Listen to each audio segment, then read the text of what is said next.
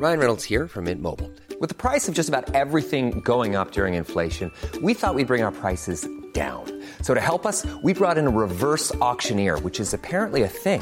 Mint Mobile unlimited premium wireless. Ready to get 30, 30, bit to get 30, bit to get 20, 20, 20, bit to get 20, 20, bit to get 15, 15, 15, 15 just 15 bucks a month. So, Give it a try at mintmobile.com slash switch. $45 upfront for three months plus taxes and fees. Promo for new customers for limited time. Unlimited more than 40 gigabytes per month. Slows. Full terms at mintmobile.com.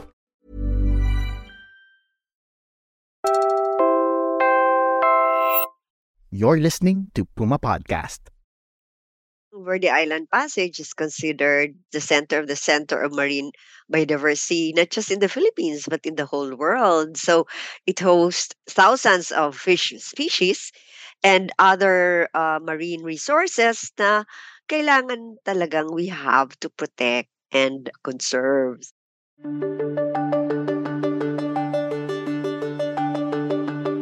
Hi! Ako si Trisha Aquino, Puma Podcast. You're listening to Teka Teka News. Kailan lang napag-usapan natin ang pagbawas sa huli ng mga mangingisda sa Batangas City kung saan naroon ang lima sa pitong liquefied natural gas terminal projects ng bansa. Pero dala rin ng mga LNG projects na to ang trabaho at infrastructure sa mga naturang komunidad. At syempre, kuryente para sa ating mga Pilipino. Sa episode na to, ituloy natin ang usapan. How do these energy projects impact our environment?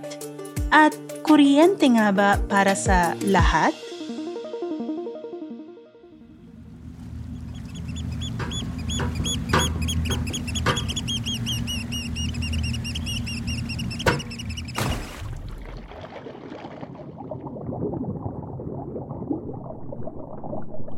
Did you know that the Amazon of the oceans is located in the Philippines? That's the Verde Island Passage. We already heard about its rich marine biodiversity from attorney Gloria Estenzo Ramos at the start of the episode.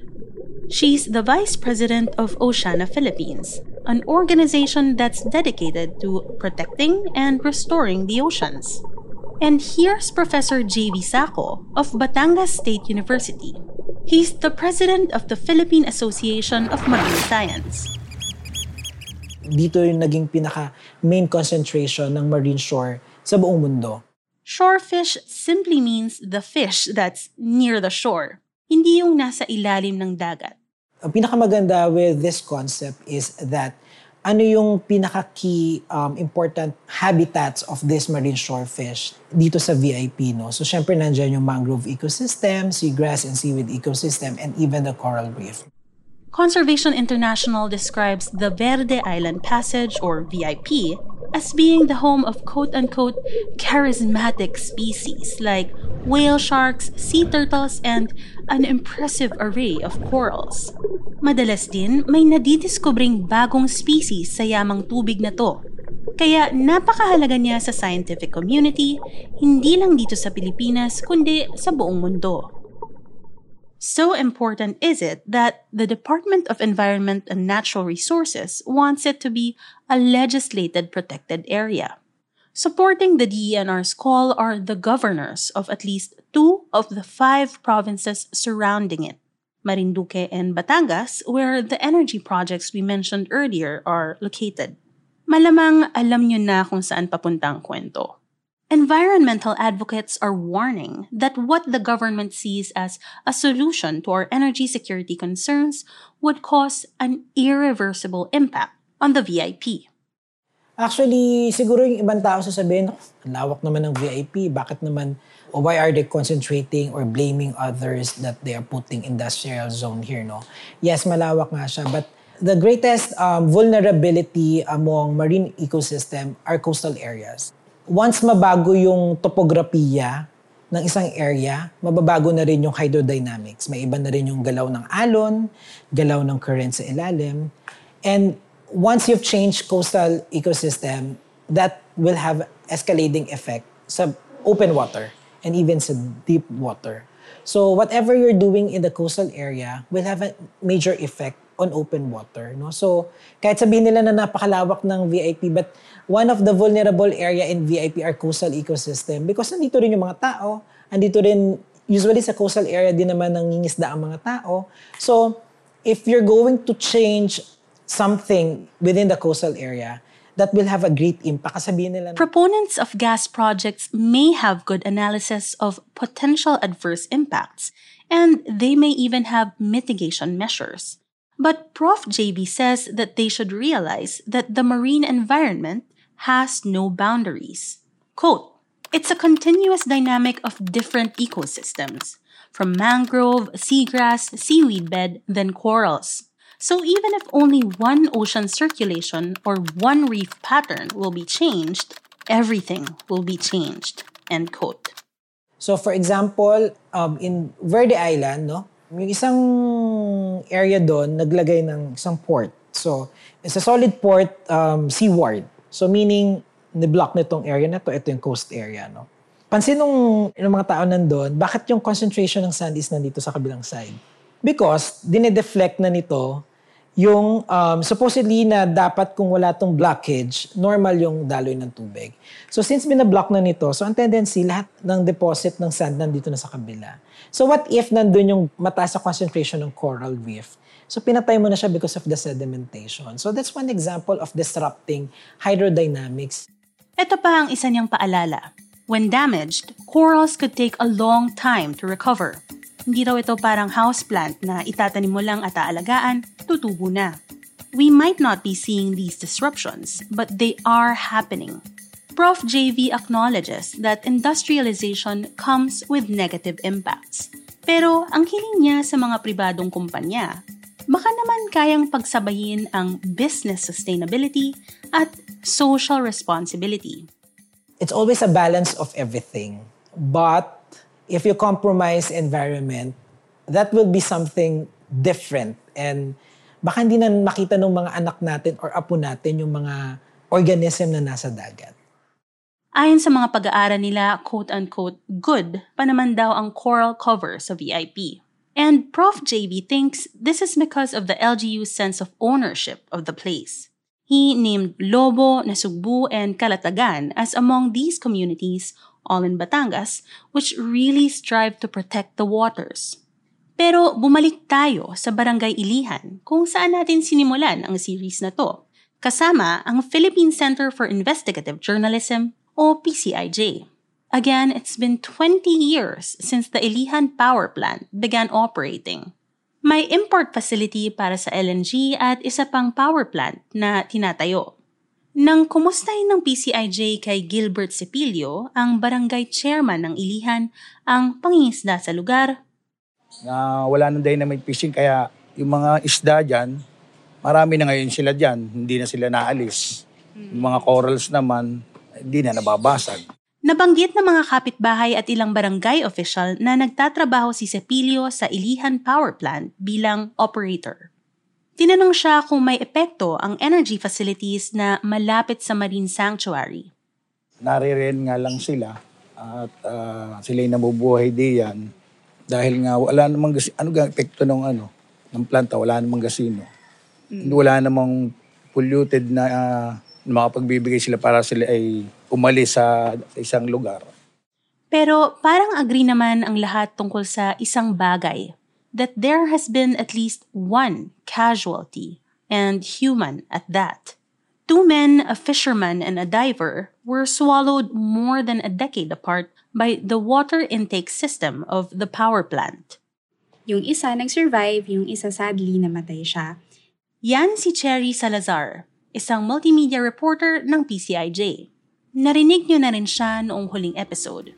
Ang kwento sa kanya ni Nanding Dakis na head ng isang asosasyon ng mga mangingisda at water treatment operator din sa Ilihan Power Plant na mamana o nagsispear fishing daw ang biktima habang naka-air compressor.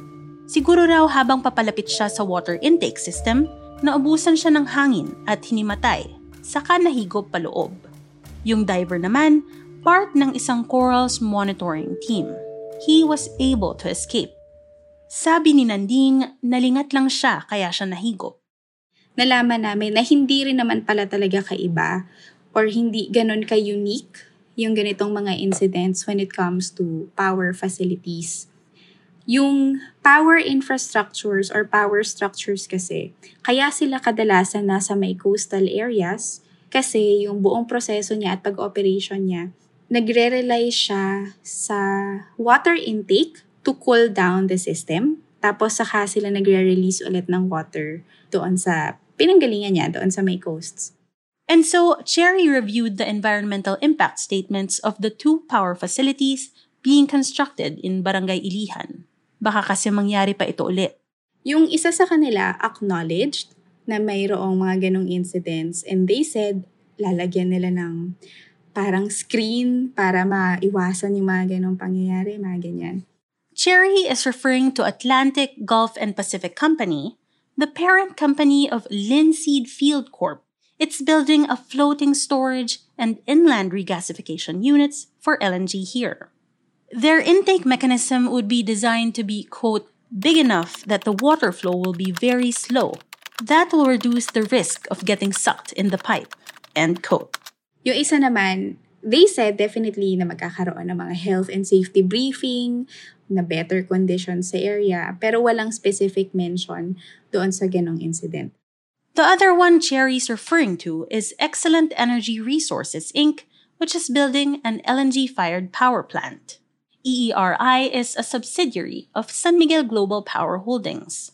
In October, organizations working for the protection of VIP filed complaints against Linseed and EERI before the DENR for supposedly violating environmental laws. But back to the risks to people's health and safety. Isa dyan yung dust emission dahil sa construction. So, expected naman yun na medyo maalikabok or sa term nila doon, gabok, yung area dahil sa construction. Halimbawa, may isa kaming local officer ng DENR na nakausap, sinabi niya na ang mitigation para sa dust emission, simple lang naman talaga. Regular lang na water spraying. Pero kahit yung simple na yon, nami-miss pa rin ng project proponents. In fact, yung katabi ng barangay Ilihan na barangay, yung barangay de La Paz, yung border kasi nila, doon nakatayo yung isang power facility na itinatayo ngayon. Nagre-reklamo yung mga residente doon sa Alikabok o doon sa Gabok. Yung isang nakausap namin na asawa ng mangingisda, isa rin siyang barangay health worker, sinabi niya sa amin na tumaas yung cases ng mga may asthma doon sa barangay nila. So, ina-attribute niya yon doon sa Alikabok dahil sa construction activities. Yung iba parang nagre-red yung eyes nila or nangangate. Gabok also affects their harvest. Yung community na yon, isa siya sa parang suppliers ng atis talaga sa palengke before. Pero ngayon, sa kwento nila, dahil sa gabok, parang nagkakasakit o nangingitim yung mga atis, yung mga saging. So affected na rin yung extra income sana nila doon. In another area in Barangay Santa Clara, near the First Gen Energy Complex with its four power plants and an import facility under construction, the problem is water. Meron silang tinatawag na ilog kabubulag. Yung mga residente ng Santa Clara also told us na affected din yung iniinom nilang tubig. Kasi ang nangyayari, parang nagko-compete sila sa water intake ng mga infra na nandoon. So, kung dati daw gahita yung lumalabas na tubig, ngayon kailangan na nilang maglagay ng parang hose para lang meron silang makuha. So, natatakot sila na darating yung panahon na kung dati, binibigay na ng kalikasan yung mga ganong pangangailangan nila. Ngayon, kailangan na nilang maglabas pa ng pera for it. Naliligo rin at nagsiswimming ang mga residente sa mga yamang tubig na to. Pero ang iba ngayon, nangangate at nagkakarashes na raw. Si Ricky Carandang ng First Gen told us na lagi naman silang compliant based sa monitoring nila at nakikipag-ugnayan naman din daw sila doon sa communities. Meron daw silang quarterly meetings with them. PCIJ also tried to talk to other project proponents, but it was only First Gen who responded to their calls and letters. Speaking of water, the think tank Center for Environment, Ecology, and Development has been looking at water quality in towns along the Verde Island Passage since 2015. In its report last year, it said it found excessive concentrations of phosphate, chromium, total copper, and lead along the coasts of barangays Ilihan and De La Paz. Binisita rin natin ang Barangay De La Paz nung huling episode. Sa Batangas Bay naman, nagsample sila ng tubig at nakita na base sa standards ng DENR, hindi ito maaaring makategorize na Class SC o quote, conducive for propagation of fish and other aquatic resources, commercial and sustenance fishing, wildlife sanctuaries, and recreational activities, end quote. At this point in the episode, we already have a pretty good idea of what these energy projects mean for the environment, as well as for the people's health and safety. Pero balikan natin ang layunin ng mga proyektong ito. Kuryente. Ito si Bibiano Mendoza. Isa siyang mangingisda na taga-barangay Santa Clara. Apat na natural gas-fired power plants ang nakapalibot sa lugar nila. Wala, wala kuryente dito. Kailangan man ditong solar eh. Noong una may wala dito kuryente. Sa, katulad dito, noong 2000 nag, nang ginawa, eh kami hindi binibigyan ng kuryente. Ay di, asa lang kami noong una. Eh, ang aming ilaw yung sa gas. Ngayon, na. Santa Clara residents have yet to be connected to power lines due to a land dispute.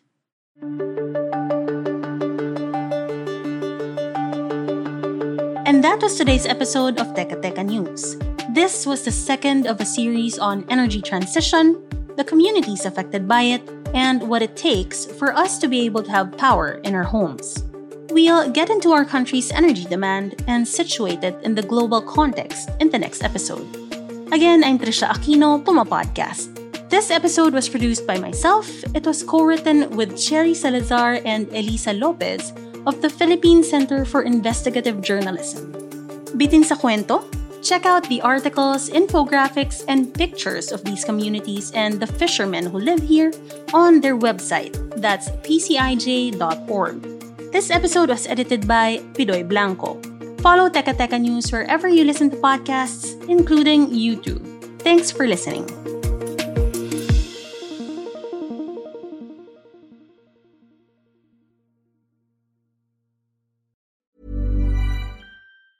Planning for your next trip? Elevate your travel style with Quince. Quince has all the jet setting essentials you'll want for your next getaway, like European linen, premium luggage options, buttery soft Italian leather bags, and so much more. And is all priced at 50 to 80% less than similar brands. Plus, Quince only works with factories that use safe and ethical manufacturing practices. Pack your bags with high-quality essentials you'll be wearing for vacations to come with Quince. Go to quince.com slash pack for free shipping and 365-day returns.